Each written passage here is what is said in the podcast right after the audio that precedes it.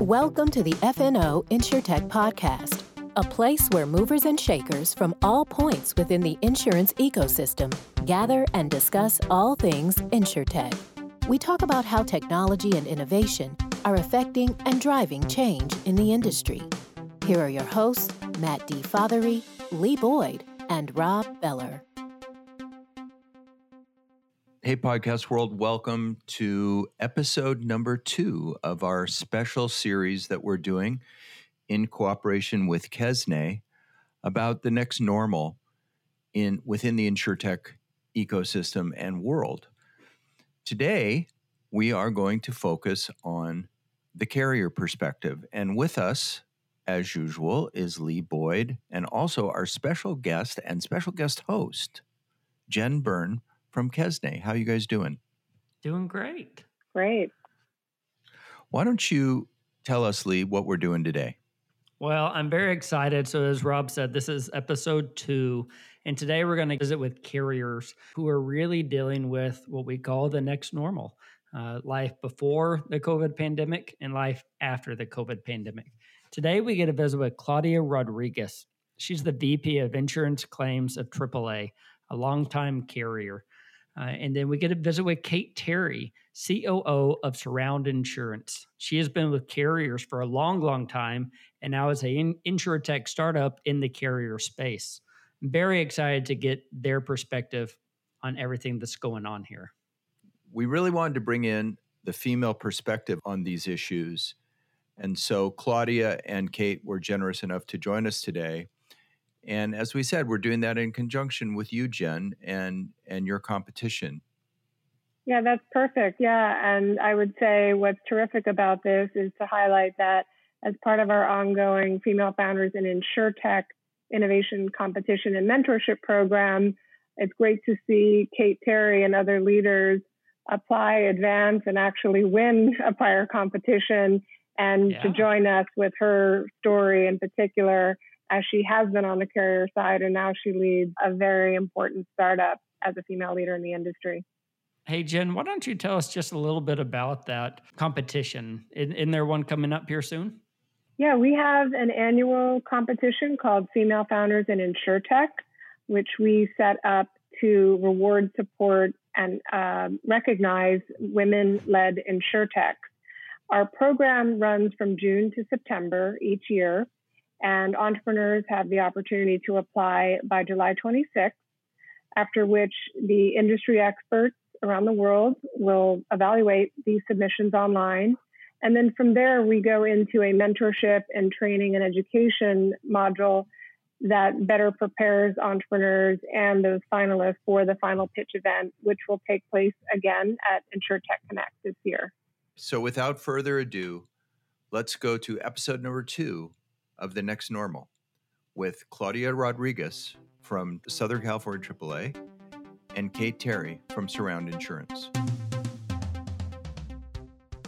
Hey, everybody, we're back with our series that we're doing, and we have some carrier types with us today, some exciting guests that we're honored and privileged to have with us. We have Claudia Rodriguez from Auto Club Enterprises, Vice President of Claims, and Kate Terry, co founder and COO of Surround Insurance. And we're here today to talk about the carrier perspective on what's happening in the marketplace today, particularly with a slant on COVID and the, and the way that COVID 19 has been affecting your businesses. So let's start with you, Claudia, and I'll just put it out to you. Um, give us give us a quick overview of how COVID has come up and changed things at, at Auto Club? Well, it's changed a lot. It's changed our priorities. You know, going into the year, we had several initiatives in place that we had to rescramble and change our initiatives to focus on work from home. So that was the that was the big push that was really most of the first 2 weeks was how do you deploy you know, with 1,100 people to go work from home that had never done it before. So it really made us put other things on the back burner. How did that go? 1,100 people moved home? 1,100 people moved home. It actually went really well. We are surrounded by a great team here at AAA. We are tiered. where uh, claims is considered a tier one operation similar to our emergency road service. So we get lots of attention when we need it from IS. And then I also have a department who, you know, works with our laptop deployment, etc. So it was a, a lot of spreadsheets uh, over a couple of weeks, but we actually got all deployed and, and for the most part, very, very successfully. So we're, we're proud of everybody's efforts. And most of us working seven days a week, as you can probably imagine. So we're recording this on June 4th. Are you guys back in the office yet? What, where are you as far as coming back, or has anything changed about coming back?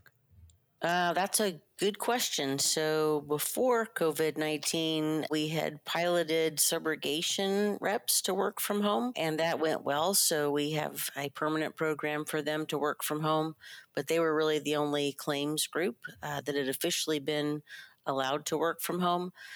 We have not begun populating claims reps back into the office yet. We are going to start that uh, in about a week or two in a phased plan. I've got offices from Hawaii to Portland, Maine, so it's a pretty large effort to take underway. When yeah. we uh, when we finish repopulating, it will be about half of the claims reps uh, because we want to maintain office space for you know social distancing, et cetera. So we'll continue to watch, you know, government guidelines, county guidelines as those move around and, and let things settle in for a while and then take this opportunity to pilot other uh, specialties to work from home permanently. Now, Kate, w- when when we had you on the podcast months ago, I remember that you were going to launch your product April 1st. Yeah. And some something else was going on April 1st. Yes. So talk about COVID and surround. Yeah, well, we didn't plan on a pandemic, which apparently nobody really did, right? Yeah, no, our, our first concern though, you know, as a as a startup nearing launch was taking care of our people. And Jay, my co-founder and I had been out in San Francisco meeting with investors the very first week of February. And that was when COVID was starting to seem real. And we just came back and said, we need to send people to work from home. So we sent everyone home before Massachusetts, which is where we're based, shut down. And, and I'm I'm glad that we did. We're fortunate to be at a stage where we're nearing launch. And so we'd already established a strong corporate culture. And one of the great luxuries about being in the insurtech space now versus having been at a carrier for so long before this is that, you know, all of our systems are in the cloud, they're operable from from everywhere you know, we were able to continue working kind of on that technological level with nary a hiccup, which was amazing. I think what was harder for us was, you know, as we, as we all know, launching an MGA, especially one with that like ours, where we're innovating the product, involves a lot of partners, right? And so there's COVID itself, which certainly affected our partners in the same way, you know, that uh, that Claudia shared probably uh, for her organization. But then the other piece of it is some of our partners are reinsurers and issuing carriers or carriers who have complementary products. And the stock market dive that happened at the same time whittled away at those insurance companies' surplus, in some cases quite dramatically, right? And so we were watching the stock market going, wow, you know, uh, these folks are have been supportive and strong and staunch partners of ours, and we're nearing launch. And is this just all going to fall apart because they don't have the surplus to do it? But we we're very fortunate. Um, the partners that we chose are are strongly rated, had positioned themselves well, and it turned out with you know just a little bit of time to sort out how to work from home and what to do when we can't finish up some of the processes in person. We're back on track for a summer launch. We're, we're feeling lucky compared to a lot of businesses. That's wonderful. That's yeah. really good. I'd like to ask you both, and Claudia, we'll go back over to you. So during this time, you sent 1,100 people home to work. Uh, before the pandemic, we've always heard of a lot of companies feeling that people always need to work at the office. And it sounds like you were starting to test out different groups who who could work at home. My question is, what have the uh, responses been from the employees? Have they enjoyed working from home? Do they want to stay working at home, and do they feel more productive at home? Well, that's a great question. I think because of the scale, so my department is about 2,300 people. And before COVID, you know, our field reps have always worked from home, uh, as, as most carriers do. So we had obviously some experience with that it's interesting. We had some people raise their hand and say, May I please come back in? I can't work from home. And so we just were making sure, obviously, that we're maintaining our social distancing in the office. We had about 80% uh, working from home, 20% stayed in the office. So it's really been a wide range of feedback and input from the employees. We've had several managers who are, the managers are back for the most part now I'm glad to be back. I'm glad to see my coworkers. I have a very good uh, interactive relationship, I think, with all of the claims departments. So some claims reps have sent me emails, you know, okay, now's the time. We're ready to work from home forever. You know, when are you going to let us do this? But we just need to take, I think, a measured response. And, and as I've told them, it's one thing to perform really, really well when you only have half the claims count, mm-hmm. which yeah. uh, we have to remind people of. It's another thing to perform really, really well with the full claims volume, whatever that will mean in the in the future state. So we've really had the the gamut uh, of responses from please let me come back tomorrow. I can't take it anymore to some people who just didn't have the equipment you know the internet line etc to work from home to those who are glad to be back to those who are ready to stay there forever. Well thank you very much claudia. I agree. That is uh, that is very interesting to hear how how employees feel and, and the different uh, views that other employees have. Kate, I'd like to direct it over to you. As a startup, uh, you probably had plans in place. You probably had an idea of how you're going to build uh, your company, maybe a brick and mortar, maybe at home.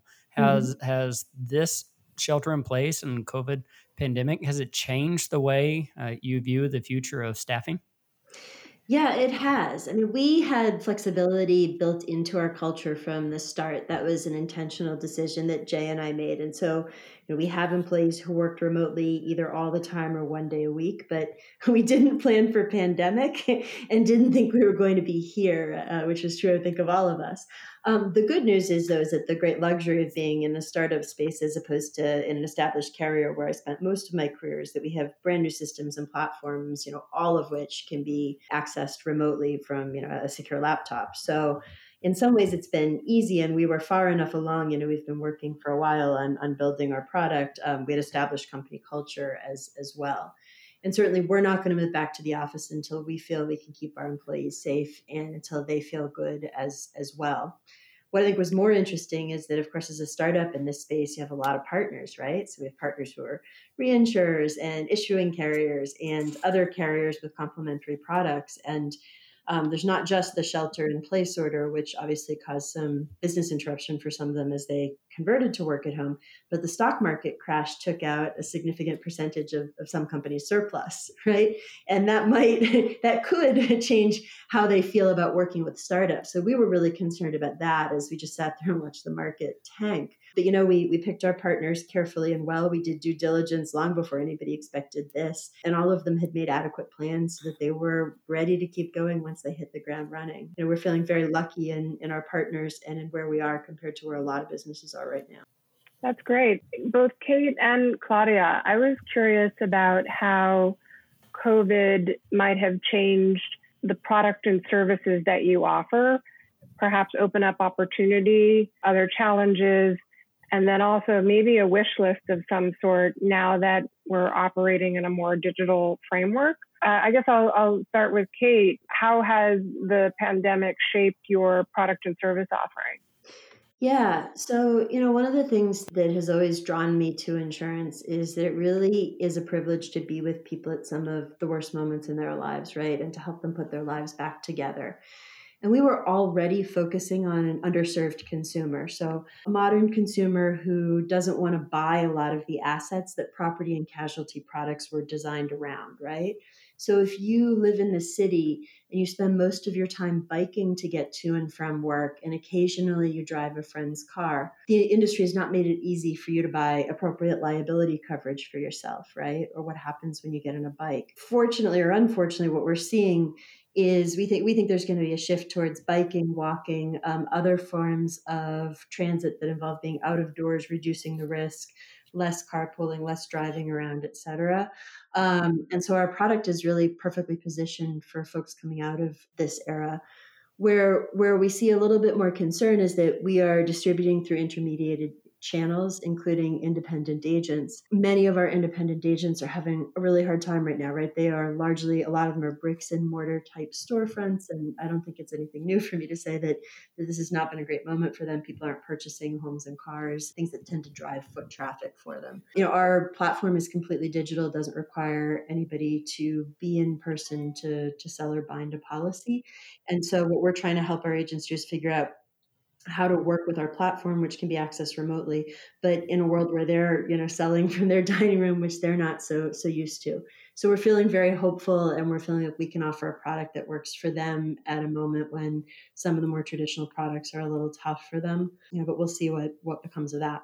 Yeah that's that's great. And claudia from your perspective this work from home environment coupled with consumers being at home how has this maybe changed or adjusted the way that you're approaching claims in your business? Curious to get your thoughts. Sure, no, thank you. So, we did pretty quickly come up with an inspection guideline approach in the COVID environment. Obviously, we wanted to make sure that the safety of our adjusters was first and foremost. And really, what I'm going to refer to now is that the field aspect of adjusting, whether it was a property or a home claim, Uh, we had done some small pilots with some various inspection tools. Of course, those pilots exploded into our daily process, specifically for home claims. You know, if it was a large fire loss, we would still send somebody out um, but we were encouraging our adjusters when they could to collaborate with our member to get the photographs or video from the member and allow us then to be able to uh, desk adjust the claim. And that was a, a new approach for us at, at, a large level. You know, our general perspective has been uh, over our history that we like to write our own estimates. We like the personal touch. You know, from our perspective, we're not a stock company, we are a member company. And so we had a little bit different approach to our general claims handling. So that was a pretty big shift for us to basically say only go out and inspect something if you have to. And so we did that both in auto and home. We're just now kind of waking up and, and getting more people out now.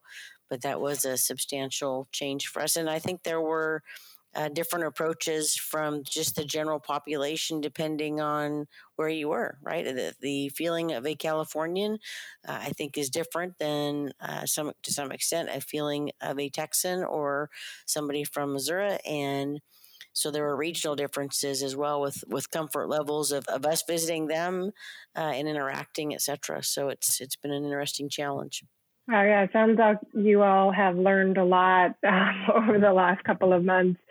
Do you have a sense that you might apply what you've learned to other markets or create these new best practices and sort of this new norm based on what you've learned so far? There's no question that we're talking about that regularly. Um, you know, we had been purposefully late to the photo based estimating, for instance, on the auto adjusting side. Again, we like that personal touch with our member. I think if you look at, um, you know, measurements like JD Power and other articles that were coming out in the industry, they're saying uh, InsureTech is good, but be careful. Don't jump all in if you're not ready to. You know, there are some people who still want to report their loss to a human being. Uh, there are some who definitely want an online experience for first notice of loss. So we are going to balance that. I think we've had some good learnings.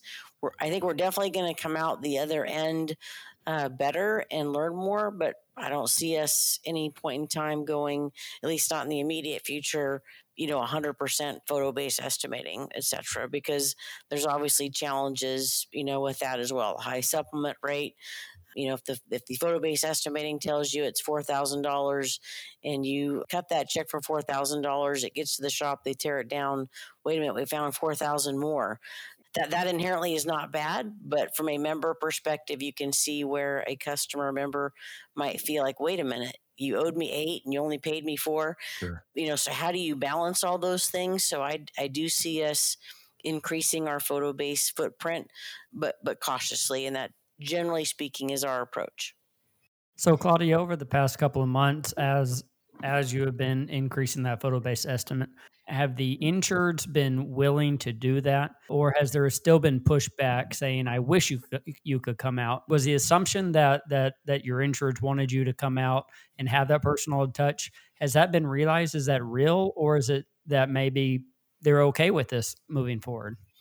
Well, it's going to be interesting to see. Uh, we actually suspended our member service surveys just because we didn't want people to think that, you know, and, and we didn't want to have any impression that our priorities were not in the right place. So, you know, how are you mm. doing? Are we at a nine or a 10 when everybody was worried about their health and safety and their loved ones and their own lives? So, we suspended our surveys. We just started our surveys back up about two weeks ago.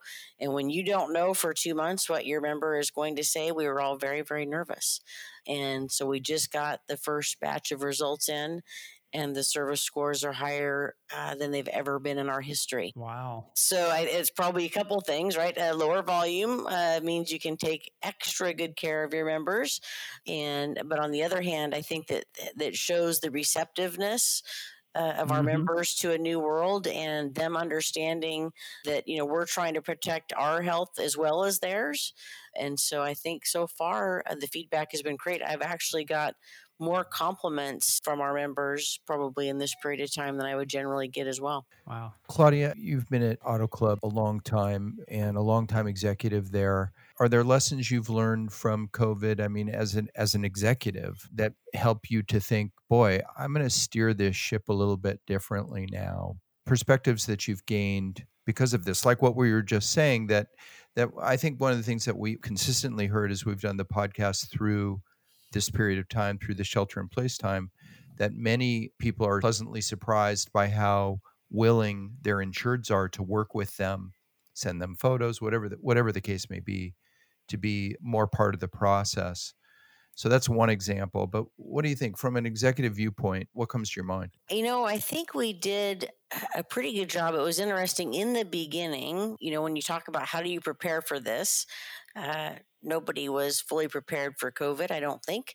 You know, we had a business continuity plan and we regularly exercised that business continuity plan from cyber security attacks to, you know, hurricanes to you know different weather events wildfires certainly for uh, california you know understanding that you need to think more broadly about your preparedness because I was trying to tell, you know, our employees and, and managers who were having concerns about that, you know, we've been having business continuity planning. Fortunately, we did. Um, you know, we had lists of here's where people live and here's how we can deploy them and here's our deployment strategy, but we didn't have the nobody can leave their house strategy. and I think mm-hmm. that was that was a wake up call I think to to make sure that we were prepared for that. We did an amazing job as you can imagine having to deploy over a thousand people to work from home. But I think just the preparedness piece now, now we will all have that in our head right? I mean, everybody from here on out, certainly in our lifetimes, are going to prepare for what if nobody can go to work today. um, and, and that wasn't something that we had mentally planned on before. No, I don't think any of us. I mean, I'll speak for our company. I don't think it ever crossed our mind. Right. And I think the other part of it was to me how to how to be careful you manage that message and uh, in a obviously open way, but literally as everybody I think here knows, information was changing daily. Information was changing hourly. You know when we have right. you know over 20 states we're operating in and you have the county that you know our office is in saying one thing and the, the adjacent county saying something else there's nothing wrong with that uh, inherently wrong with that. I'm sure everybody had good intentions uh, but that became very difficult to manage because now you're meeting all the time about well, what did Orange County say and what's happening in LA County. And I was sitting here in my office. Um, you know, I have the television on to watch weather, um, obviously, and you uh-huh. know, then I watched the governor give the order, and I was the only one who knew that in the building at the time because everybody else was in a different meeting. And just to watch that, that happen and, and be able to learn the the patience of uh, let the information come. And now, you know, obviously with the current, you know, civil unrest issues, we're prepared. We just said that the other day. Information is changing every day. Information is changing every hour. Now we know how to deal with that because we just started dealing with that two months ago. Right. I think that's a great point that we're, we're recording this in the middle of the civil unrest issues that are going on across our country now. And, but there's something that COVID kind of helped us get ready for that. Maybe it's flexibility. I don't right. know exactly what you would put on that. What, what do you think about that? Yeah, no, I mean, I think for claims people, um, we all understand that there's catastrophe response. So, again, I think that was the other piece that probably made it easier for the claims department to adjust to that because we're used to, you know, a hurricane is hitting Houston, a hurricane is hitting Virginia. We're used to more working on the fly, but um, certainly I think the flexibility has been a large lesson for everybody. Kate, what about you? What are what are your thoughts from the executive suite on this? Yeah, I think two things. One is about preparedness generally, right? This is an industry that's generally been great at preparedness, but I think even some of us were caught off guard by pandemic, right? And I think about what our responsibilities are as an industry, right? We exist to allow people to dare great things without ruining themselves, right? Or to take the risks of daily life and to carry on when something terrible happens. Those negative life lottery moments, whether they're in your business or uh, or in your home life. And so there are two directions I would go with that. One of those is there's a lot of, uh, of discussion right now around business interruption claims and maybe a lesser discussion uh, amount of discussion around workers compensation claims directly related to either covid or to the, the demonstrations and some of the, the violence that has occurred at the same time. And you know it, it probably is the case that most of those business interruption claims will not be paid because they're not covered in the contract I've seen a lot of voices in the industry talking about that, about how important contracts are, how you know people should have bought something different years ago. I I don't disagree. You know, civil law is the foundation of our society.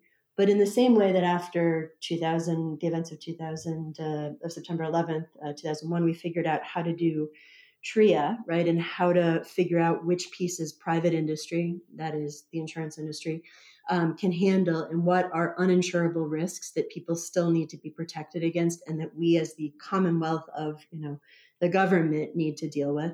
And i'd like to see more industry leaders having that conversation. Like how do we make it so that if and when this recurs or something similar happens you know you don't end up with you know 40 million people unemployed? And then i'd also say i mean this isn't directly on on topic of covid but in part, this reaction to the structural racism in our society is probably inflamed by the fact that there's so many people out of work. Like for real, Correct. these are issues, and now it's coming to a head. And I look at our industry and I say, what have we done? This is an industry in which many of the frontline um, staff members are very diverse, right? I mean, you've got, if you think about the bulk of who works in the insurance industry, it's going to be call center folks, claims adjusters of various sorts, premium auditors, lots and lots of jobs like that, right? They've been good, solid jobs um, that can lead to a middle class lifestyle. They look a lot more like our society in general than the C suites do, right? I stuck out as a woman in the carrier space, and I do even more in the insurtech co founder space um, you know, I'm a white woman and I carry that that privilege with me.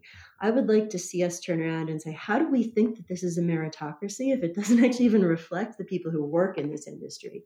It is not. And when we deny people of a variety of different backgrounds and experience life experiences the ability to sort of weigh in and participate fully, we lose something both as an industry and not having the very best people at the top um, and as a society. And I'd like to see us take on our responsibility as an industry to fix that. Yeah, Kate, that I couldn't agree more. And I think it's a great segue to what I kind of wanted to get into, which is how do we take lessons from all of these experiences and prepare better leaders for the future? And I think, you know, Kate, you and I have talked a lot about lack of female leadership in the yeah. tech community as well as within the insurance community. And yet we all know that diversity of thought yields better outcomes. And we need to listen, but we also need to train the future leaders. And part of that, from what we have experienced and seen, is that mentorship can really make a difference.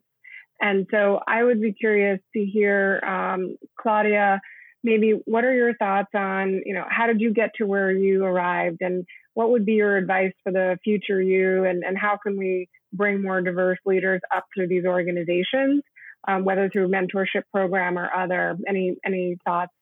Yeah, so um, from my experience, actually, I have the the um, consummate Cinderella story. So I started off as the receptionist at the local claims office in the city I was born in. You know, answering the phones for the field adjusters that I would ultimately be the vice president of. But it didn't happen overnight. It took thirty years uh, for me to become vice president, and and really in my career and training, it was each job I had. I kind of felt like, hey, can I I don't want to say this wrong to any former boss who might be listening, but can I do a better job than my boss? Uh, and can I offer maybe something different? And when I say better job, obviously that's not at a personal level, but professionally, you know, what can I offer here?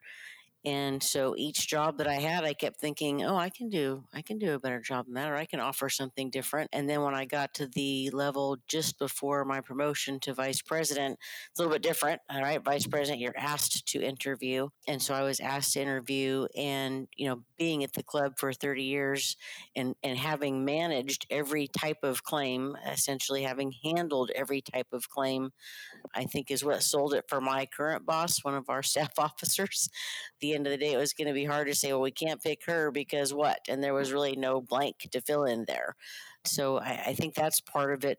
We're actually leveraging the, the COVID opportunity to do training that we hadn't done. We were building some training, but we accelerated that. You know, with people having less frequency, less claims. I've got 2,300 people who had less work to do. We've been stuffing them with lots of training. We became ICAR Gold Class as a carrier for the first time in our history. We actually intend to come out on the other end better. And so we are developing, uh, the club had an official executive mentor program. So I have a mentee uh, but I think having those sorts of programs and having diversity in your experience, I think was good because if you would have looked at my resume, you know, a decade ago, it really only had casualty. And then since then, I had property and casualty and subrogation and other markets. And I think just being open to doing new and different things to build that resume is going to be a key component. And we, we need to own that development of those who, you know, want to sit in my chair or any of the other senior leadership roles. Kate, any follow up there? Yeah, I think there's two things. So, yes, I think Claudia's point is a really good one around working hard and being as good or, or better than your boss, right? That's a cool way of putting it. And frankly, I was an SVP at a Fortune 100 insurer for a number of years before this. Pretty much everybody at a senior level worked really, really hard to get to where they were, right? You, you don't get a lot of lazy people who are at the VP level, right? You know, I, I think it takes a little bit more than that. I, I think it also takes sponsorship, right? It takes people more senior in the organization who are willing to take a look at you and, and see them a younger version of themselves in you and i think that that reaching out that hand and giving somebody who you know shows merit and talent and works hard and has the right attitude and inspires others finding those people when they're a little bit more junior and, and maybe if they're outside of your typical social network they're not the people that you golf with or drink with or you know go to the basketball games with or whatever finding those people and giving them a chance you know giving them a role on a cross-functional team or asking them to take on a special project or giving them a chance to present in front of the president of the division. I think those actions go a long way to letting hardworking people show their merits. And it gives them a chance that they wouldn't naturally get because you know them socially. So I think that's like for me and for others who are senior leaders in the industry, I think that's something we need to do more of. We're very appreciative that you guys took the time to be with us today. And I want to ask you one last question before we go. And that's looking out two years from now or so, two, three years from now. Do you do you believe that that this experience that we've been through the last several months and that we're going through now, do you see it changing things or or even an aspect as you look out far down the road? Is is this something that we'll forget about when things go back to normal? Or will there just be a new normal? What are your thoughts on that? And I'll ask you first, Claudia, what you think. Yeah, I think that for us, there's certainly going to be some new normal, and certainly for the industry. I mean, the industry is is struggling with machine or person, right? And you know, so how how quickly are we going to evolve? I think we're going to probably evolve more quickly to the machines, with the person making the complicated decisions or the more complex claims decisions but I see this environment, you know, speeding that process up. And then, you know, the other piece of it is on the employee engagement side, I would expect that we're going to have some people uh, in the long run that, that are going to work from home that didn't before and how long is social distancing going to last right? I mean we, are kind of taking the approach that as long as uh, social distancing is in place we're going to leave some contingent at home and that engagement of the employee at home you know and how does that work and is it effective and who are the right people from hiring you know people that have the equipment the bandwidth the a space at home to work from all of those things. So i think it's it's going to be a new normal from hiring practices to employee engagement to claims adjusting in some respects uh, my guess is it is really again just accelerated that whole discussion uh, at least from the club's perspective. Kate, what about you? Yeah, I'm a, an eternal optimist in terms of uh, humanity and human nature, and I think that there there will be a, a new normal. I, I hope it's a normal of more flexibility for employees that actually allows us to get more done as an industry and to better take care of our customers while also allowing employees with all different kinds of life situations and preferences um, to thrive and I also I hope as an industry we find ways to be more of a meritocracy, to bring in more voices that that haven't had as much of a chance to speak and to develop the products that protect everyday people to a, a much greater extent in, in a changed world. What a wonderful conversation today. That was that was great. I really appreciate both Kate and Claudia for being on on behalf of Rob and Jen and myself, we want to say thank you for, for taking the time and we'll go ahead and wrap up this interview. Thank y'all so much. Thank you. Thank you so much. Well, we want to thank you all for listening today. Along with FNO InsureTech and Gisne, we want all of our listeners to be aware of an exciting competition that's coming up that Gisne puts on, and that's the Female Founders of InsureTech. Jim, why don't you tell us a little bit about that? When is this going on? And and when does it end? Thanks, Lee. So the Female Founders and InsureTech Innovation Competition and Mentorship Program runs from June 17th all the way through to September 21st. We have a three-month process during which entrepreneurs can apply by July 26th online.